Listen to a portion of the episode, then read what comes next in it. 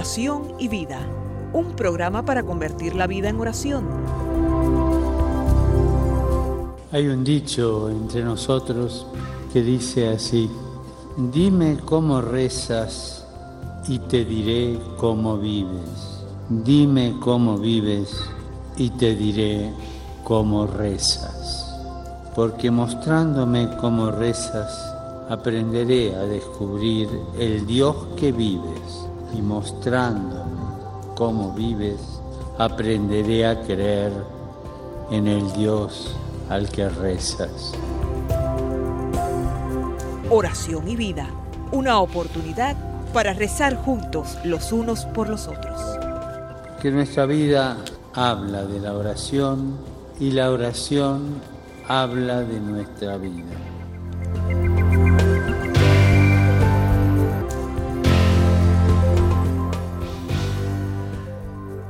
Ven Espíritu Santo, llena los corazones de tus fieles y enciende en ellos el fuego de tu amor.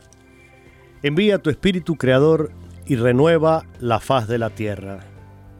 Oh Dios, que has iluminado los corazones de tus hijos con la luz del Espíritu Santo, haznos dóciles a sus inspiraciones para gustar siempre el bien y gozar de su consuelo. Te lo pedimos por Jesucristo nuestro Señor. Amén.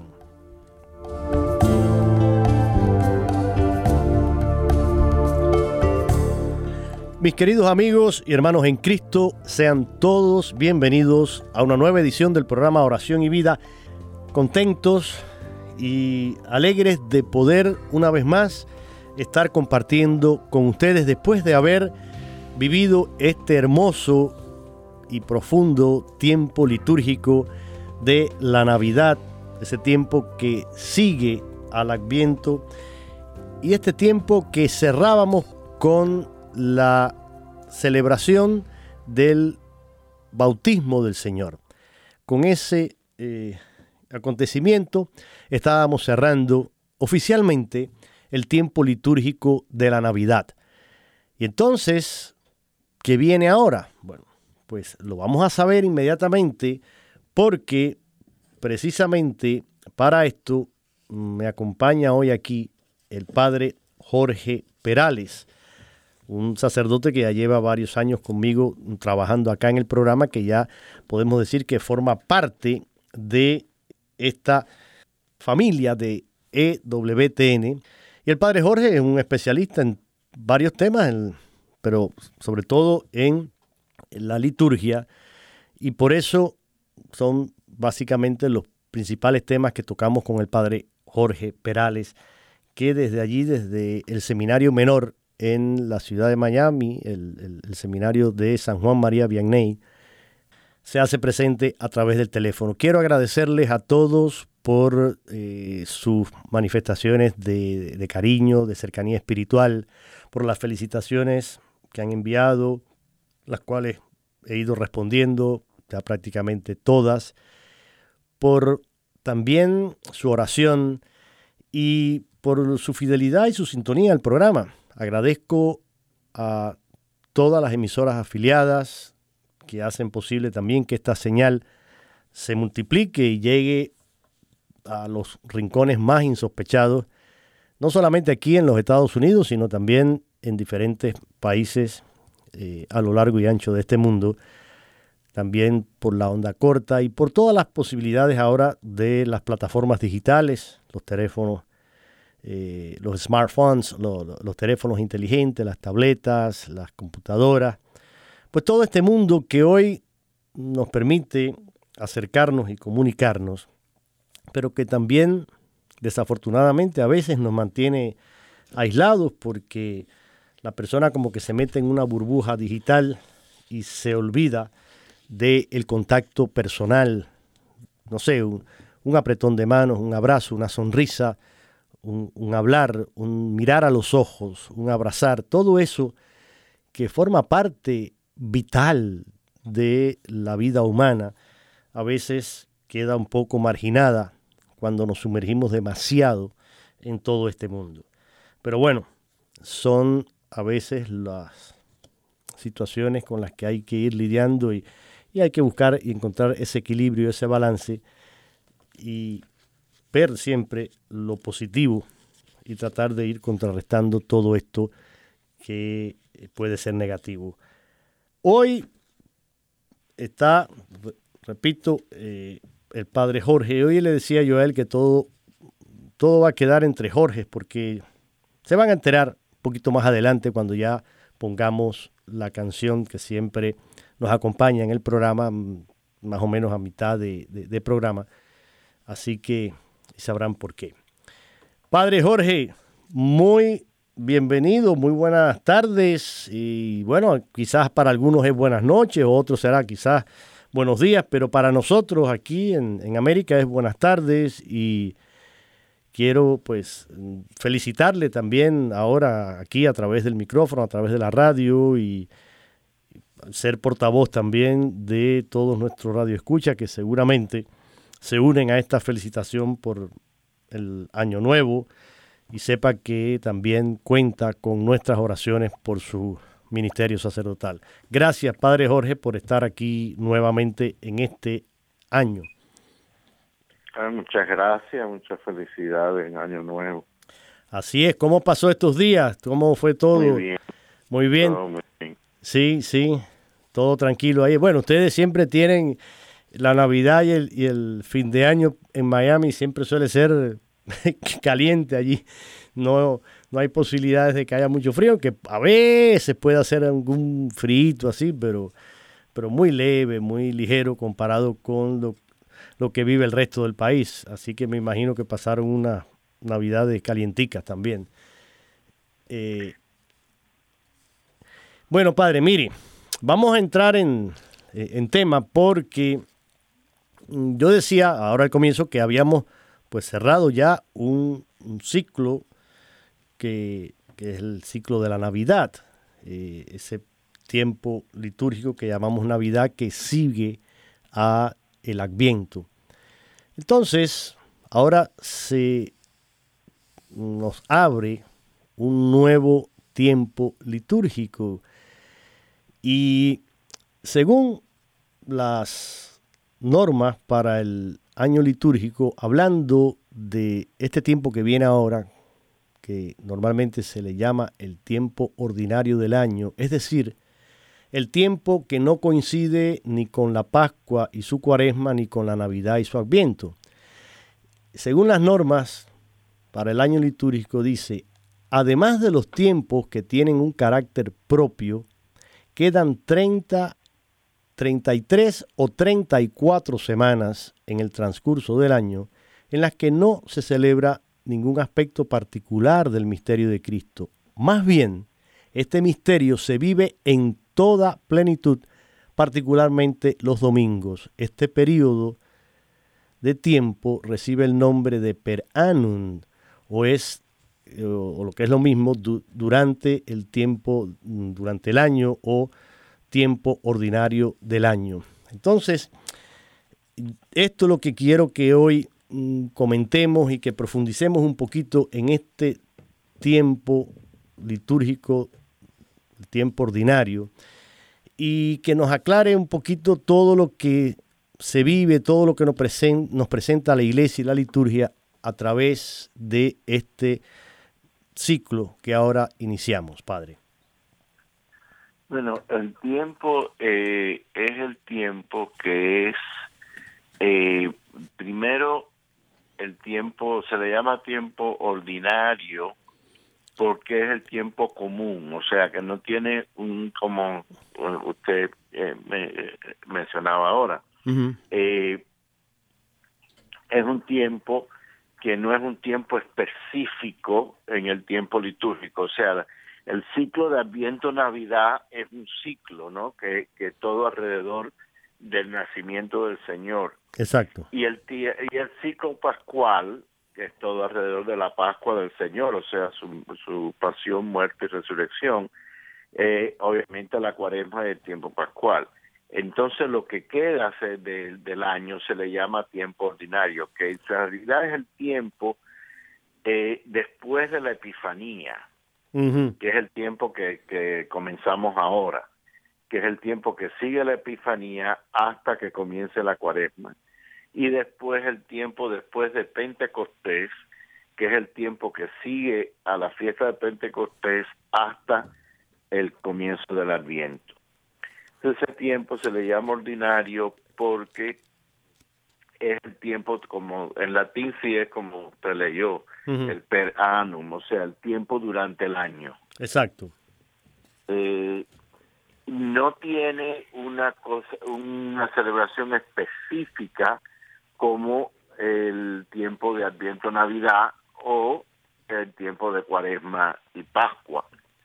Pero lo que sí se sigue celebrando es obviamente todo el misterio de, del Señor.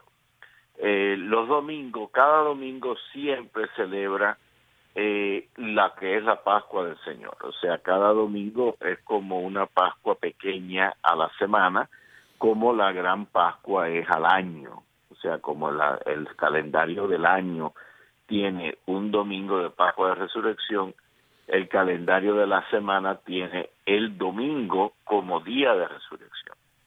O sea, la resurrección del Señor se conmemora siempre, se hace el memorial de la de la resurrección del Señor cada semana. Y, y obviamente el domingo eh, de resurrección, pues entonces esa conmemoración es mucho más solemne. Claro. Pero el domingo de resurrección no es la única, sino en la semana. Claro, también en la semana el domingo encierra, igual que el domingo de resurrección, todo el misterio de la pasión, muerte y resurrección de Cristo.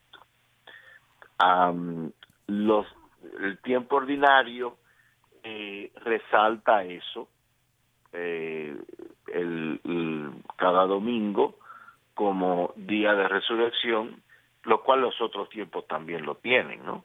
Y el tiempo de la semana, en el cual se va contemplando los misterios del Señor, las enseñanzas del Señor, los milagros del Señor, eh, se va leyendo obviamente el Antiguo Testamento, el Nuevo Testamento, eh, es la continuidad de lo que se ha celebrado mm. eh, en los otros tiempos, o sea, en el tiempo después de, Epifanía hasta cierto punto pues continúa ese ciclo de la encarnación del Señor. Y el tiempo después de Pentecostés, pues en una forma continúa eh, el Cristo eh, resucitado y obviamente la venida del Espíritu Santo y la continuación de la presencia de Cristo en su cuerpo que es la iglesia.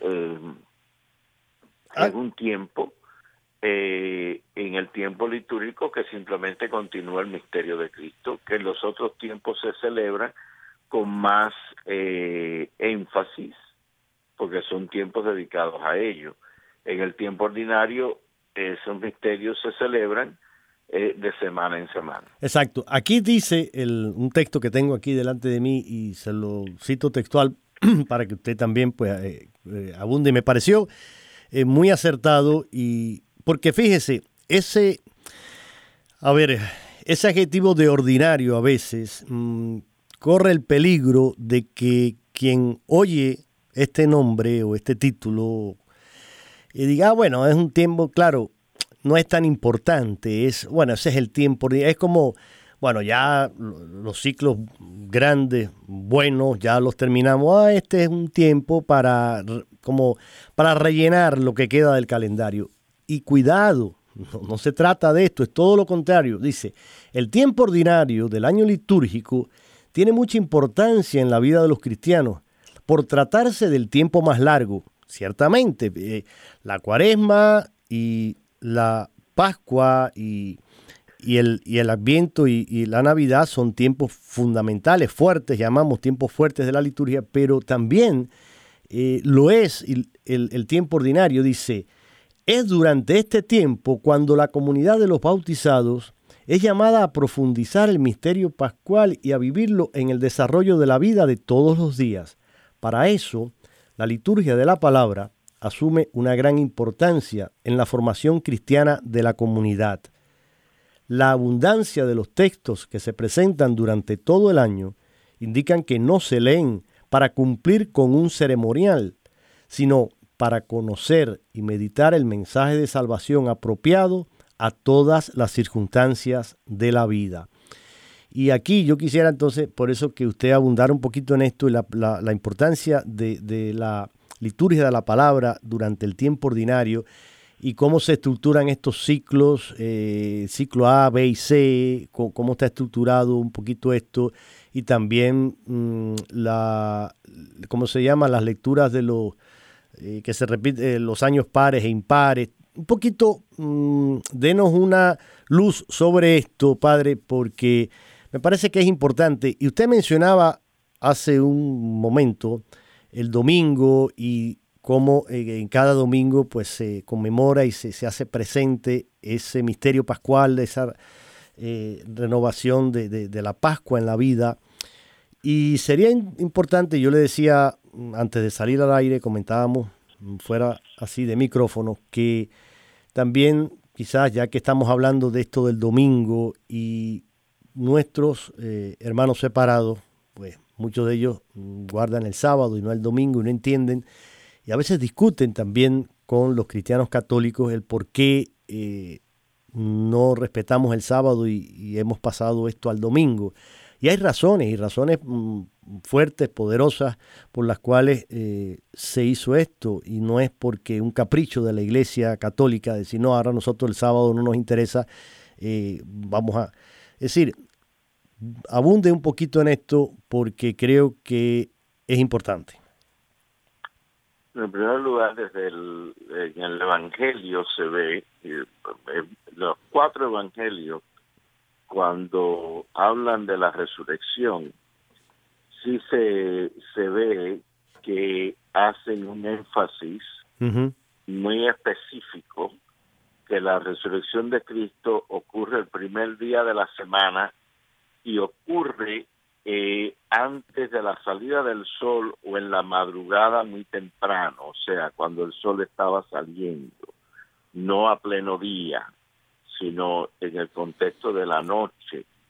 Siempre recordemos que el día, en la forma de computizar el día en Israel, era y sigue siendo desde la caída del sol hasta la próxima caída del sol. O sea, el día no comenzaba a la medianoche, el día comenzaba la caída del sol.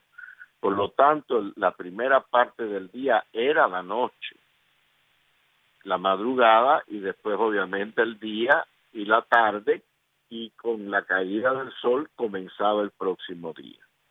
Por lo tanto, el Señor eh, al resucitar eh, en las horas de que todavía estaba oscuro o era horas de, tinieblas, no era, no era pleno día, eh, enfatiza que toma lugar en, en medio de la noche. O sea, no necesariamente la hora específica, pero sí que es en medio de la noche. Y también especifica, eh, muy específico, que era el primer día de la semana por lo tanto el domingo, porque el séptimo día es el sábado. De ahí que los, cristianos, los que creen en Cristo, desde ese día eh, los encontramos que las escrituras hablan que se reunían en ese día. O sea, el Evangelio de San Juan menciona que ocho días después estaban de nuevo reunidos en el cenáculo y Cristo viene en medio de ellos. Eh, lo mismo ocurre eh, con cuando el Evangelio habla de la aparición de Cristo el mismo día de la resurrección en la noche, o sea, ya es esa, esa tarde, o sea, eh, hacia, el, hacia el final del día de nuevo en el cenáculo donde están los discípulos eh, reunidos. Reunidos en oración, sí.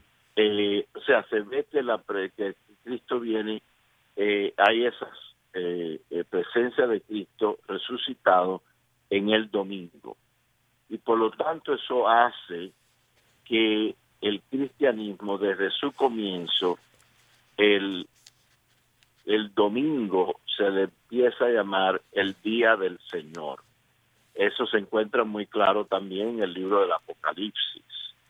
En la forma que, Juan habla en el libro Apocalipsis con la visión que tiene, eh, dice, estando yo el día del Señor.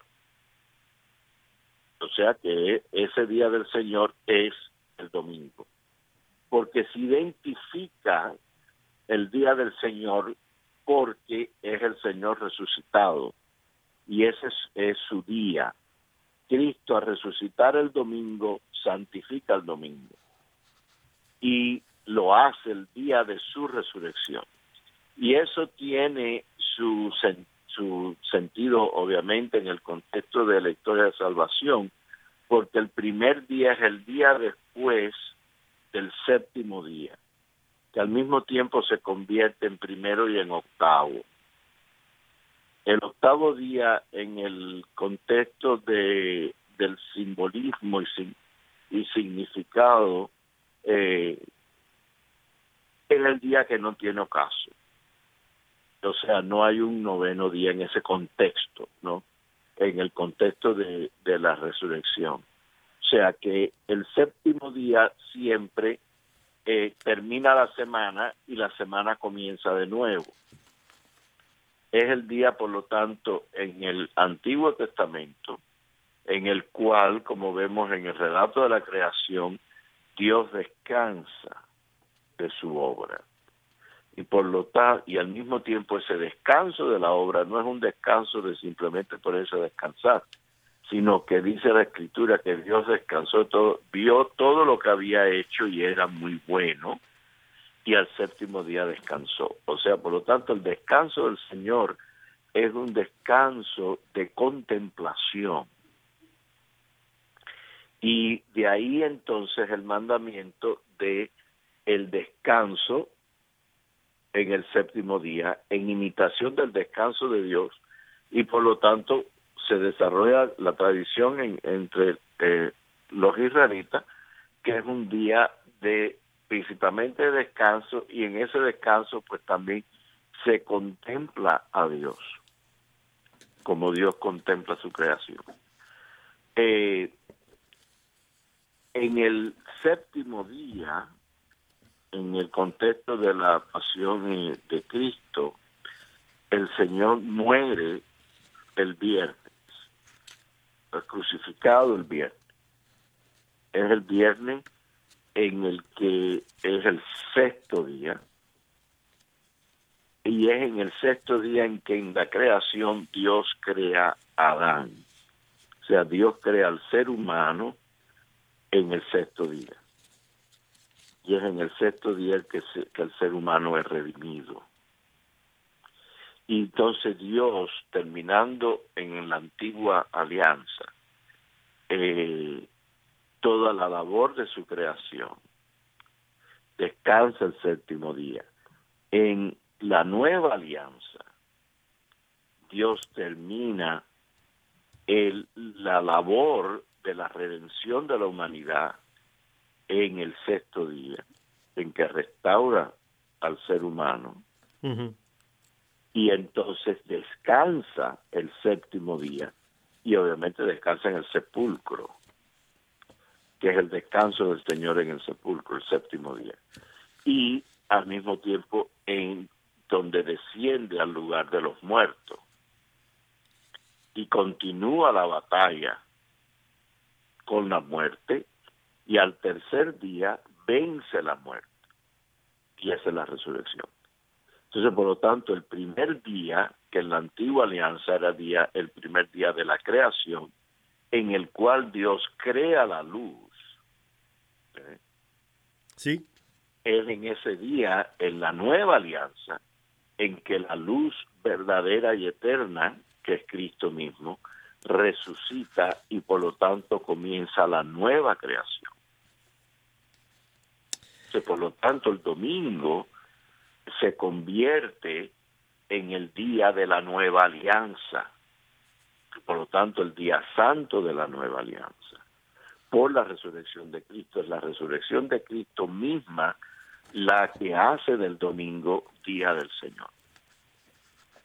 Y lleva a plenitud el descanso del séptimo día.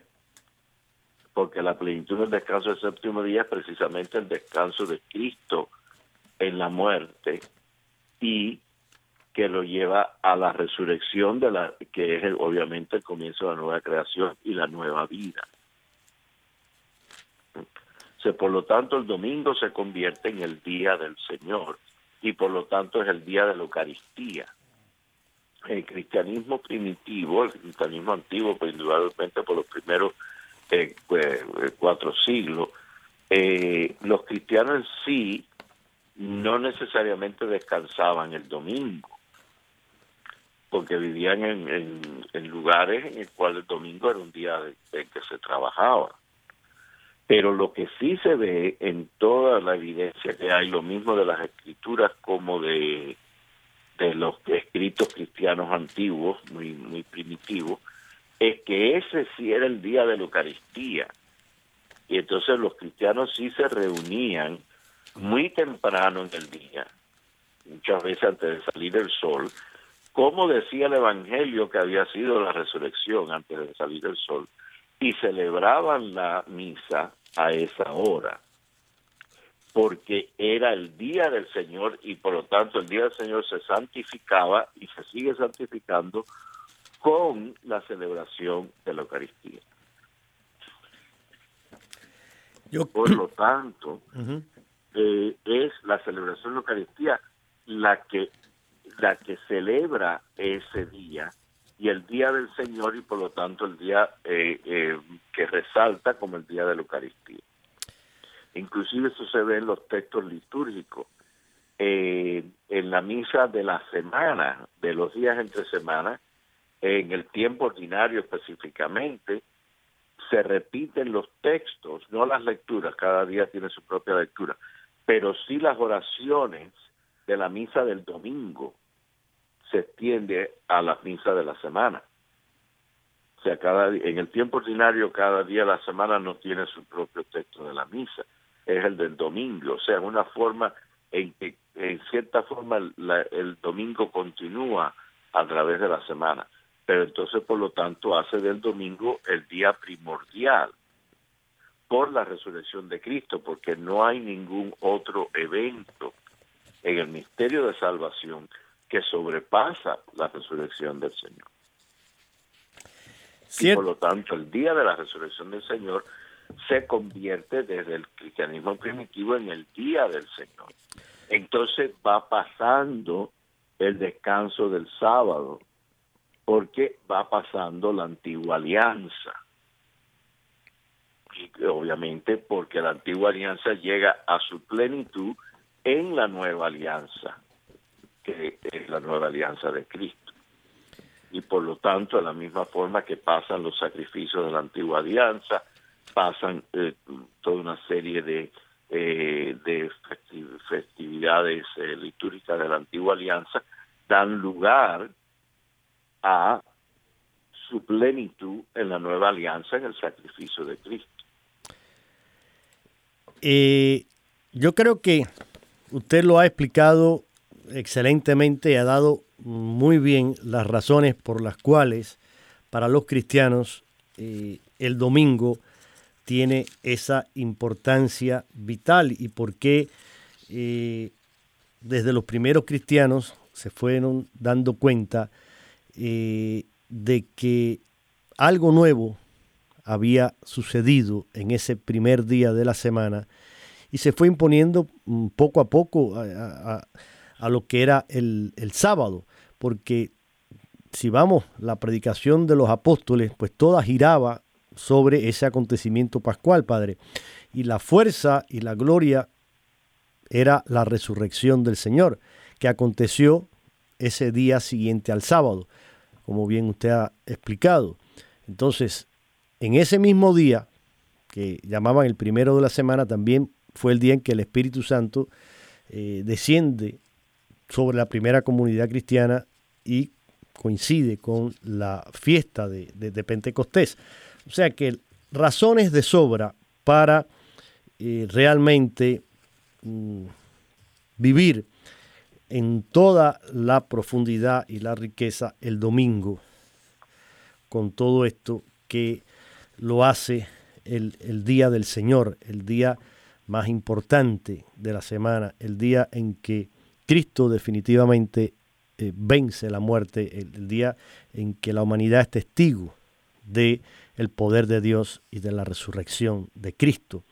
Entonces, además de esto, Padre, y todo esto que usted nos ha, nos ha dicho, hay también eh, pues testimonios históricos que, que, van mm, pues descubriéndonos cómo eh, esto fue tomando, mm, digamos, forma definitiva en la vida de los primeros cristianos.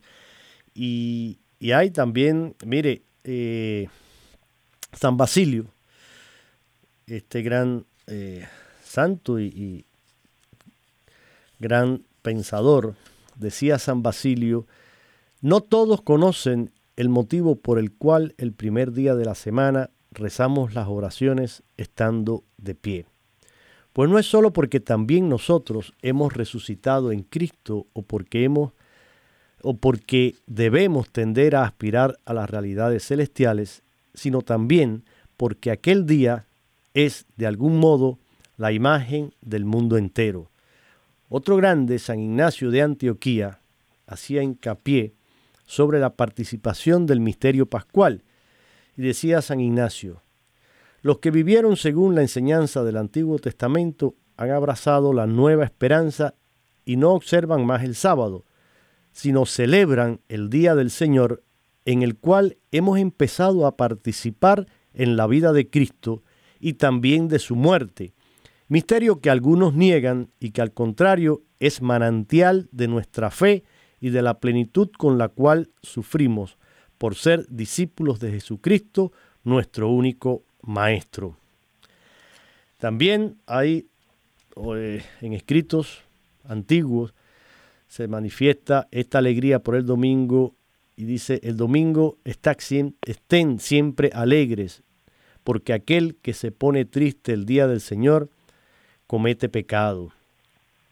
Las primeras comunidades cristianas expresaban esta alegría mediante dos signos, eh, el domingo no se ayuna nunca, es el día de la presencia del esposo y el domingo se ora de pie, decía San Basilio. La iglesia ha hecho siempre abundante uso del canto para ayudar a vivir esta alegría necesaria para gozar la celebración dominical. Y, bueno, mire, ahora que San Basilio menciona esto también de orar de pie, y es una de las posturas de, eh, de la oración, pero ciertamente eh, hace referencia, lógicamente, a la resurrección. Eh, y es una de las posturas que los cristianos utilizamos para expresar nuestra oración y elevar nuestra alma a Dios. Vamos entonces, ¿eh?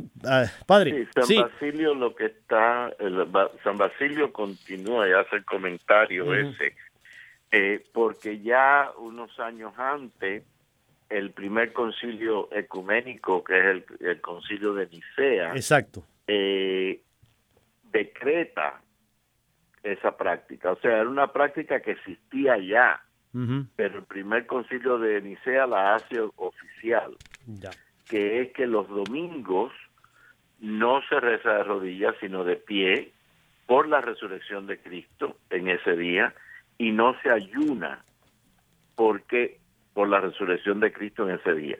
Y San Basilio entonces refleja eso y está comentando sobre eso. Esa costumbre existe, o sea, de que el domingo no se ayuna, eso sí es una costumbre que existe en, la Iglesia Universal. Eh, porque nunca ningún domingo es día de ayuno, inclusive los, domingos de cuaresma. Uno come de, cuaresma sin ayunar de una manera moderada, eh, para no contrarrestar todo lo que se ha hecho en la semana, pero no se ayuna como tal. Eh, y también el rezar los domingos eh, totalmente de pie es la costumbre en todas las iglesias orientales, que es, la liturgia entera es de pie, a, no ser las partes en que sí uno se sienta. Exacto, sí, sí, sí. al occidente, o sea, lo que es la, liturgia romana y, occidental. Sí, en lo, más o menos en el tiempo de la Edad Media se introdujo el arrodillarse aún en domingo para la plegaria eucarística en adoración a, Cristo al consagrar el pan y el vino, porque eran épocas en las cuales surgieron en el occidente una serie de herejías eucarísticas contra, que tenían que ver con la Eucaristía. Entonces, para contrarrestarla, o sea, para enfatizar la presencia de Cristo, se introdujo el arrodillarse durante la plegaria eucarística, eh, eh, aún en domingo.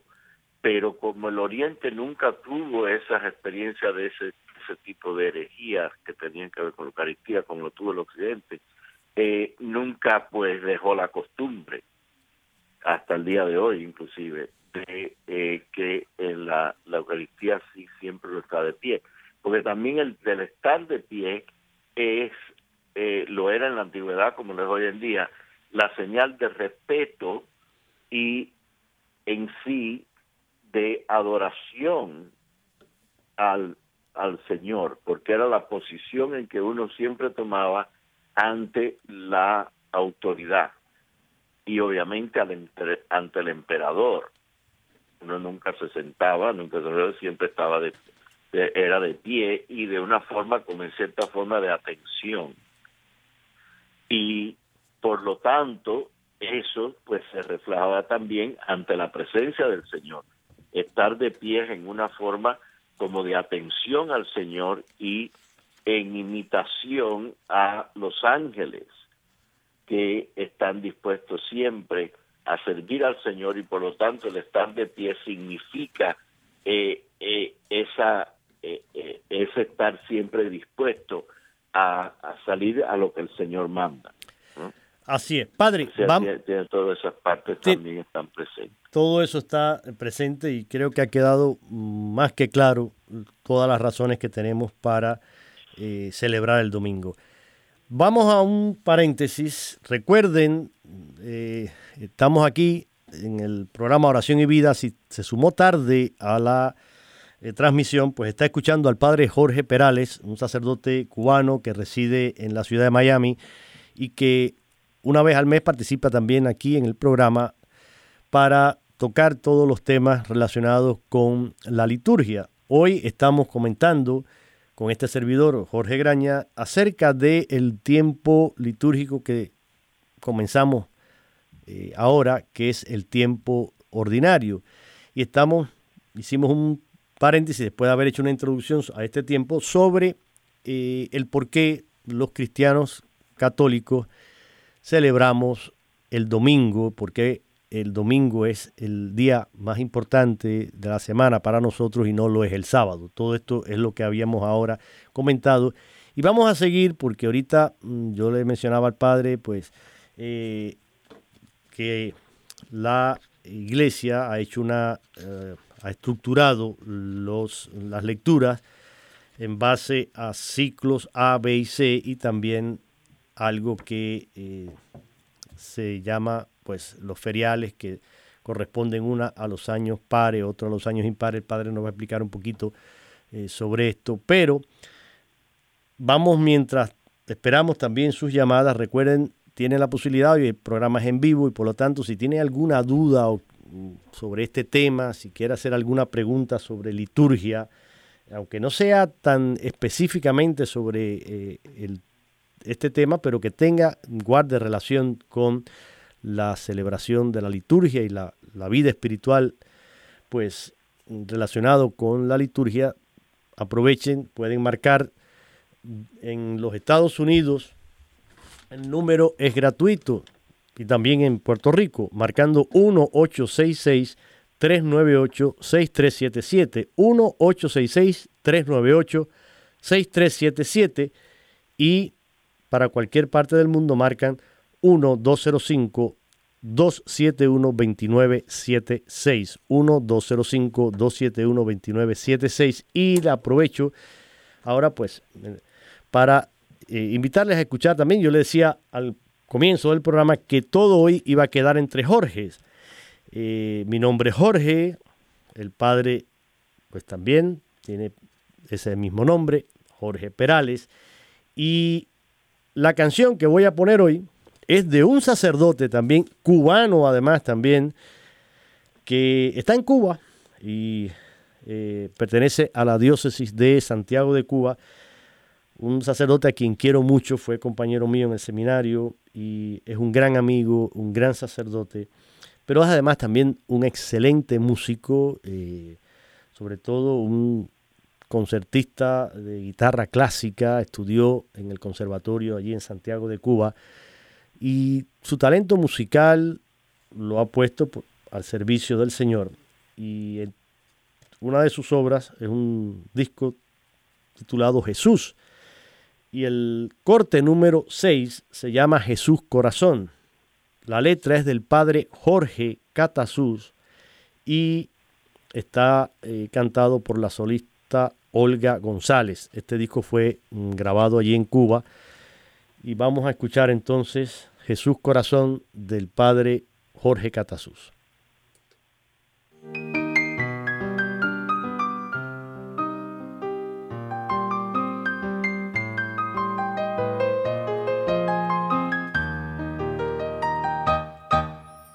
Jesús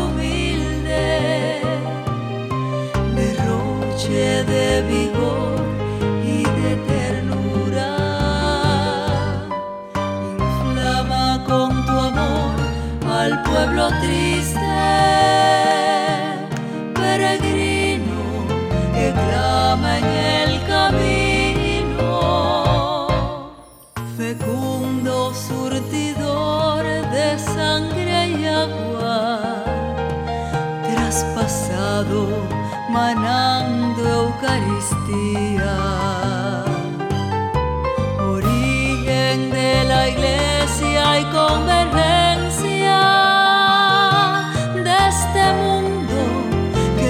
busca su armonía. Jesús, corazón manso y humilde, derroche de vigor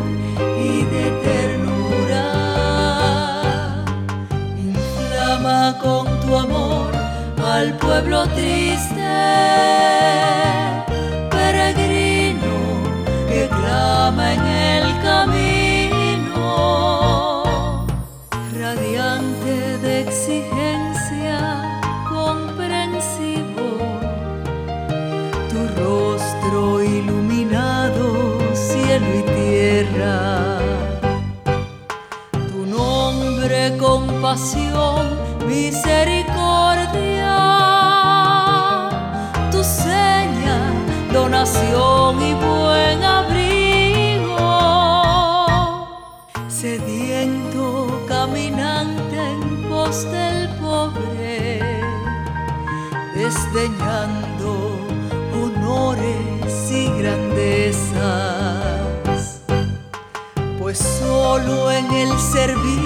hallas tu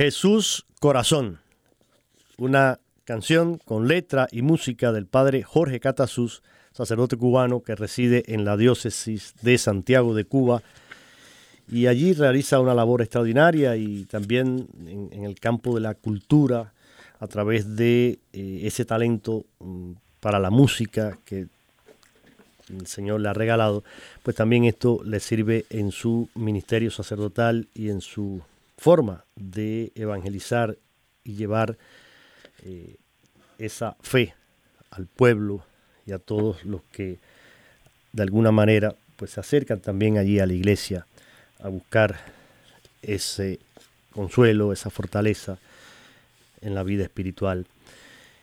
Y estamos aquí en, acompañados también hoy por el padre Jorge Perales, en este caso desde Miami, estamos comentando sobre este tiempo litúrgico, el tiempo ordinario, y yo decía, y cito ahora, bueno, también eh, aquí este documento, la iglesia pues crece y se construye al escuchar la palabra de Dios.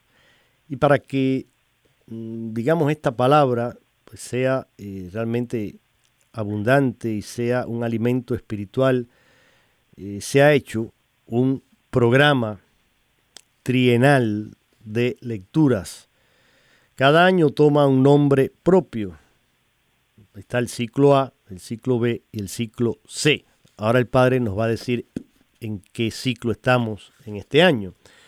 Y de esta forma, pues las lecturas vuelven a repetirse al cabo de tres años. Es decir, la lectura, si estuviera, vamos a suponer, estamos en el ciclo A, pues termina este año, se continúa con el ciclo B, luego el ciclo C y eso no vuelve a repetirse entonces este ciclo A hasta pasado dos años más. Por lo tanto, cada tres años, es decir, eh, se repiten estas lecturas. Y a los días de la semana, porque estas eh, se usan exclusivamente en los domingos, pero durante los días de la semana, a los cuales se le llama feriales, eh, pues estas lecturas se repiten cada dos años y se dividen en años pares y años impares. Y esta última mm, distinción dice que no se hace para los días feriales del tiempo de Adviento, Navidad, Cuaresma y Pascua. ¿Es así, padre, o estoy estamos equivocados? Es así. Eh, el leccionario, eso obviamente se refiere a la lectura. Exacto. En lo que se refiere a las oraciones de la misa, esas siempre son las mismas todos los años, para cada día, ¿no? Eh, pero en las lecturas, eh, la forma de los leccionarios en la forma que se fueron desarrollando desde el principio del cristianismo, pues se fue haciendo ciclos de, eh, de leer ciertos, ciertas partes en ciertos días, sobre todo al haber ciertas festividades, etcétera, pues lecturas que, que tienen que ver con esos días. al igual que le comenzar en un momento, un día específico, comenzaban a leer uno de los libros o uno de los evangelios y eh, cada vez que se daba la liturgia, pues entonces se continuaba leyendo en donde había terminado el día anterior o la última vez, ¿no? Y entonces eso se llama lectura continua o semicontinua. Eh, esa, esa costumbre existía ya en Israel en alguna forma de, la, de que algunas partes de la de las escrituras o se reía, se leía en algunos de los festivales, o sea, en algunas de las fiestas, eh, y eh, los sábados en la sinagoga pues se iba leyendo eh, muchas veces en esa forma semicontinua, que donde se dejó de leer la última vez, pues se continuaba el próximo día. En el cristianismo, pues eh, continúa cierta forma de esa costumbre, es bastante eh, flexible, no es exacto como fue todo, porque había distintas variedades y variaciones. Pero ya sí se establecen los leccionarios. Y lo que sí se encuentra es que en la tradición principalmente el leccionario era eh, las lecturas para el año entero, pero eh, todos los años entonces al principio del año litúrgico se comenzaba a leer de nuevo el mismo, las mismas lecturas. O sea, era un ciclo de un solo año. Eh, después del Concilio Vaticano II. Tenemos tres minutos, padre. Básicamente eh, eh, se renovó el leccionario a que para los domingos hubiera tres años distintos. Ya. Y es principalmente por el Evangelio. A es Mateo, B es Marco y C es San Lucas. Eh, las otras lecturas sí ya varían, no necesariamente eh, siguen así. Y después, entre semana, solamente en el tiempo ordinario, hay una lectura, la lectura, la primera lectura, no el Evangelio, el Evangelio es el mismo todos los años, pero la primera lectura en el temporinario solamente, si el año es un año impar, entonces el ciclo 1, y si es un año par, pues entonces el ciclo 2. Eh, y para las fiestas de los santos tienen sus propias lecturas que siempre son las mismas. Y el tiempo de Adviento, Navidad, Cuaresma y Semana Santa todos los años también son las mismas entre semana. Pero los domingos sigue siendo eso esos tres ciclos que simplemente se van repitiendo al terminar uno comienza el otro. Ok, pues yo creo que básicamente hemos cubierto la materia que nos habíamos propuesto para eh, el día de hoy. Yo sé que algunos prefieren, en vez de llamar, se sienten quizás más cómodos escribiendo un correo casi siempre olvido darlo al principio del programa, pero ahora aprovecho en este momentico que me queda, este minuto. Recuerden que pueden comunicarse con nosotros a través de un correo que es oración y vida, el nombre del programa, todo en minúscula y sin espacio, por supuesto, oración y vida arroba ewtn.com. Ahí pueden mandar sus preguntas, sus comentarios, sus sugerencias también, a veces temas específicos del programa eh, han salido de sugerencias de ustedes o inquietudes que han compartido y han pedido por qué no trata este tema, por qué no profundiza en, esta otra cuestión. Pues también siéntanse libres de escribir y, mandarme todas estas eh, sugerencias, informaciones o preguntas que yo las hago llegar a los sacerdotes que participan conmigo en el programa para buscar la mejor respuesta posible para cualquiera de sus inquietudes.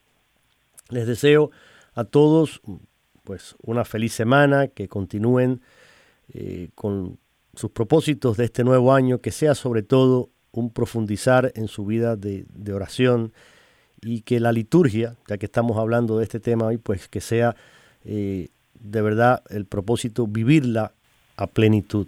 Padre, gracias una vez más por estar aquí con nosotros. El tiempo se nos agota. Denos su bendición, por favor. Que Dios los bendiga y la Virgen los acompañe. Muchas gracias a usted y los espero con el favor de Dios la próxima semana.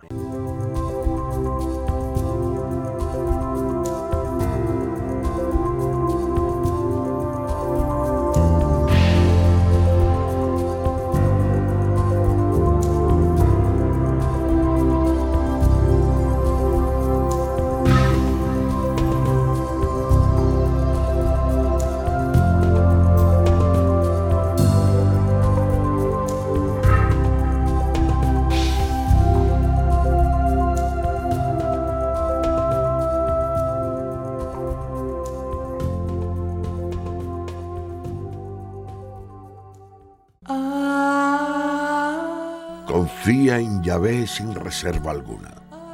No te apoyes en tu inteligencia. En todas tus empresas, tenle presente y Él dirigirá todos tus pasos. No te tengas por sabio. Teme a Yahvé y huye del mal. Esto será medicina para tu cuerpo y refrigerio para tus huesos. Honra a Yahvé, dándole de lo que tienes, ofrécele las primicias de todos tus frutos entonces tus graneros estarán llenos y rebosará el vino en tus lagares. Ah.